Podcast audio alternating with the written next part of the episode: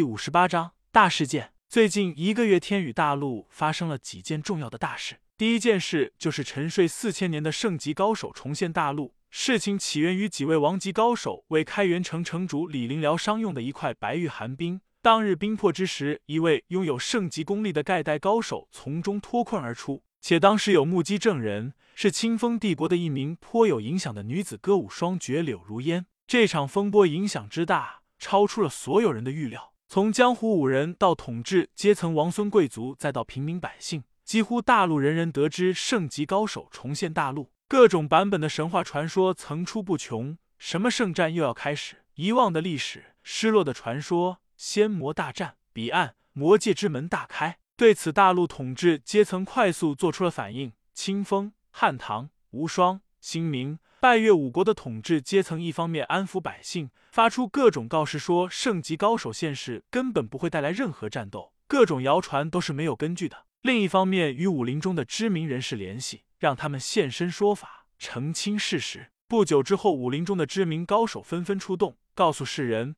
其实大陆上隐藏着不少的圣级高手，他们早已淡泊名利，一心只追求生与死的奥秘，甚至已勘破生死，跳出红尘。根本不理俗界中事，这次只不过不小心被普通人看到而已。这场风波总算慢慢平息了下来。受此事件影响，大陆学武之风渐盛，各帝国开始考虑是否要以国家的名义开办武院。第二件大事也和圣级高手有关，缘起于汉唐帝国。传说千年前睥睨天下的武圣独孤战天已有金元石一块，可是独孤家的后人不知何种原因淡出了武林。对本来就极为秘密、只有极少数人知道是怎么回事的金元石，更是变得一无所知。结果守金元石千年而不知其用处。不久前，好几股秘密势力潜入汉唐帝国打金元石的主意，结果却发现金元石已被雾影峰得去。近一个月来，各种势力先后登门拜访雾影峰，迫不得已，雾影峰广发英雄帖，昭告天下各路英雄：八月十五大开山门，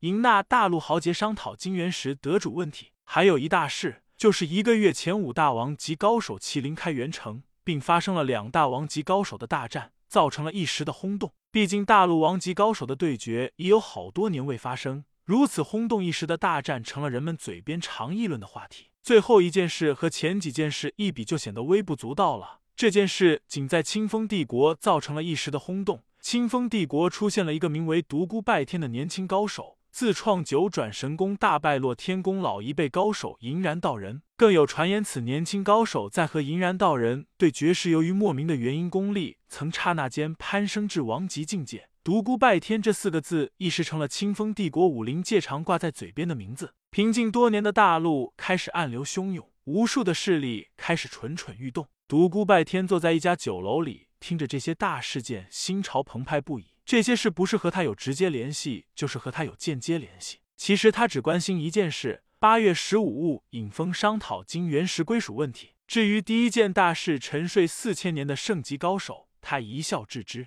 他是事情的始作俑者之一，没想到当初柳如烟的一段谎言，竟然造成如此大的风波。他深知如今柳如烟恐怕正处在深深的自责之中。独孤拜天内心深处一声叹息：为什么没人相信四千年前曾经发生的事情呢？可惜他毫无所觉。独孤拜天来到了望月城，一个传说中离月亮最近的城市，是所有信仰月之女神人们的圣城，也是清风帝国的第三大城市，处在清风与拜月帝国的交界处。清风、拜月两国之所以交恶，就是因为望月城的归属问题。由于历史的种种原因，望月城划属在清风帝国的版图之内，但对于全国有半数人信仰月之女神的拜月帝国，无疑一种无法忍受的事实。这是历史遗留的问题。尽管两国现在已经友好往来，但望月城无疑是一个不稳定、随时会被点燃的导火索。独孤拜天来这里是要履行他的诺言，送给柳如烟的小丫鬟珊儿一本秘籍惊天诀。原本要送的飞花飞叶落天宫不可能了，现在这个时候去落天宫，那不是找死吗？独孤拜天想到冷雨那如天仙般的娇颜，如玉一般的傲人身材，和那双冰冷的、充满仇恨的眼神。心里说不上来是一种什么滋味。他知道自己变了，变得成熟了，甚至是有些阴险，有些无情了。独孤拜天来到了望城外的落月山庄，很少有人知道这片山庄属于清风帝国的歌舞双绝柳如烟。正因为他不为外人所知，少了那些王孙贵族的打搅，柳如烟分外喜爱这里。落月山庄外表看来很普通，普通的就像一个农场主的庄园。庄园外是一片翠绿的葡萄藤架，一串串晶莹剔透的翠玉葡萄挂满了藤架，让人馋涎欲滴。古朴的庄园大门体现着主人不是一个奢华享受的人。门房中人对独孤拜天客客气气，也说明了主人的修养。不多时，久违了的两道牵引迎了出来。多日不见，柳如烟依旧明艳如往昔。尽管眼中早已说明她的喜悦，但还是显得那样的端庄啊！公子你可来了，我好想你的秘籍啊！精灵古怪的山儿还是那样调皮，边说边笑着，露出两个可爱的小酒窝，一双水灵灵的大眼睛转来转去。想我的秘籍，那就继续想吧。独孤拜天一脸轻松的道。沙儿一下子就跑了过去，要进行搜身计划。柳如烟笑道：“沙儿不得无礼，独孤公子欢迎你来落月山庄，里面请。”沙儿冲着独孤拜天皱了皱可爱的小鼻子，然后又跑了回去。独孤拜天道：“初看之时，我还以为来到了农场，越仔细观察，越觉得有一股返璞归真的味道，的确是一个好地方。这里的一草一木都可以看出主人的修养。如烟姑娘果然是个奇女子。独孤公子，你太客气了，我们都已经是朋友了。”你就不用这样恭维我了。沙儿道：“见色忘义的大坏蛋，怎么没见你夸奖我一番啊？”算了，把秘籍给我就行了。柳如烟嗔道：“沙儿。”独孤拜天一阵大笑，沙儿吐了一下小舌头。三人边聊边向里走。客厅中的家具舍弃了晶莹的雕饰，显得古色古香，给人一股和谐宁静的感觉。墙壁上挂着一些名人的字画，也尽显古韵。待独孤拜天落座后，柳如烟道：“独孤公子上次为何不辞而别？”一个月来都没有消息，害得莎儿还为你担心了好一阵子呢。莎儿急道：“我哪有呀？我才不会为他担心呢，倒是你。”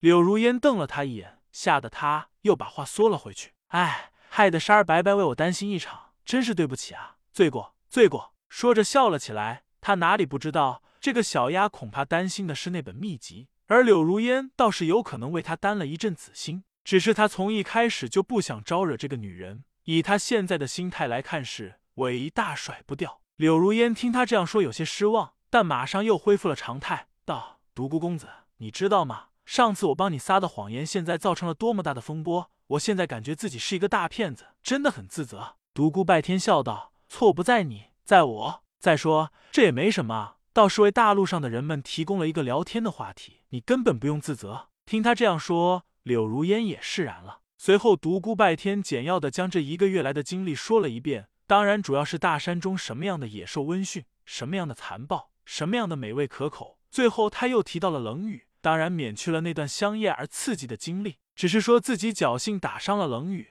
现在不可能再到洛天宫去弄飞花飞叶洛天宫的秘籍了。莎儿一听就急了，呜，大坏蛋说话不算话，呜，他名为柳如烟的小丫鬟，可是柳如烟从来都没有把他当成下人看待，故此他说话从来不顾忌什么。看着他又哭又闹，柳如烟也无可奈何。独孤拜天道：“小孩子就是小孩子，真是沉不住气。你看这是什么？”说着，从怀中拿出一本薄册，这是他这几天默写下来的惊天诀。小丫头一看，立刻就不哭了，喜笑颜开：“公子你太好了，这是惊天诀。”他一字一顿的念道：“对，这本秘籍的名字就叫惊天诀，比那个残缺的飞花飞叶落天宫不知要强上多少倍。”如果你能够将这本秘籍融会贯通，彻底参悟透的话，这个大陆上几乎没有人是你的对手了。独孤拜天微笑着道。莎儿激动的赶紧将这本秘籍背到了自己的身后，生怕独孤拜天反悔，再次要回去。柳如烟道：“还不快谢谢公子！”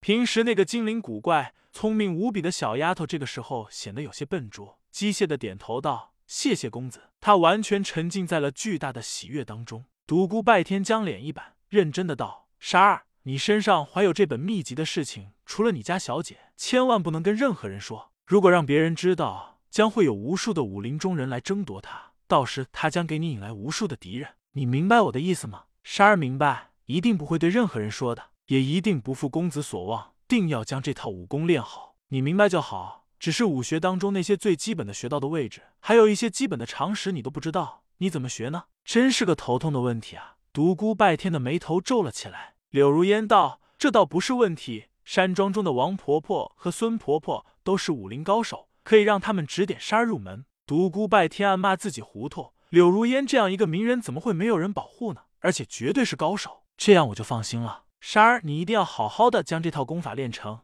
将来也许需要你来解救我于危难当中呢。放心吧，将来我保护你。说着，他俏皮的扬了扬头，三人都笑了。独孤拜天暗道：惭愧，我将主意这么早就打在了这个小孩子身上。他是有目的而来，他深知莎儿的资质，故此将惊天诀送给他，因为他有一种预感，他要走的道路充满了艰辛，需要一些可靠的助力。这次不光是为了履行诺言，还是一次有目的的投资。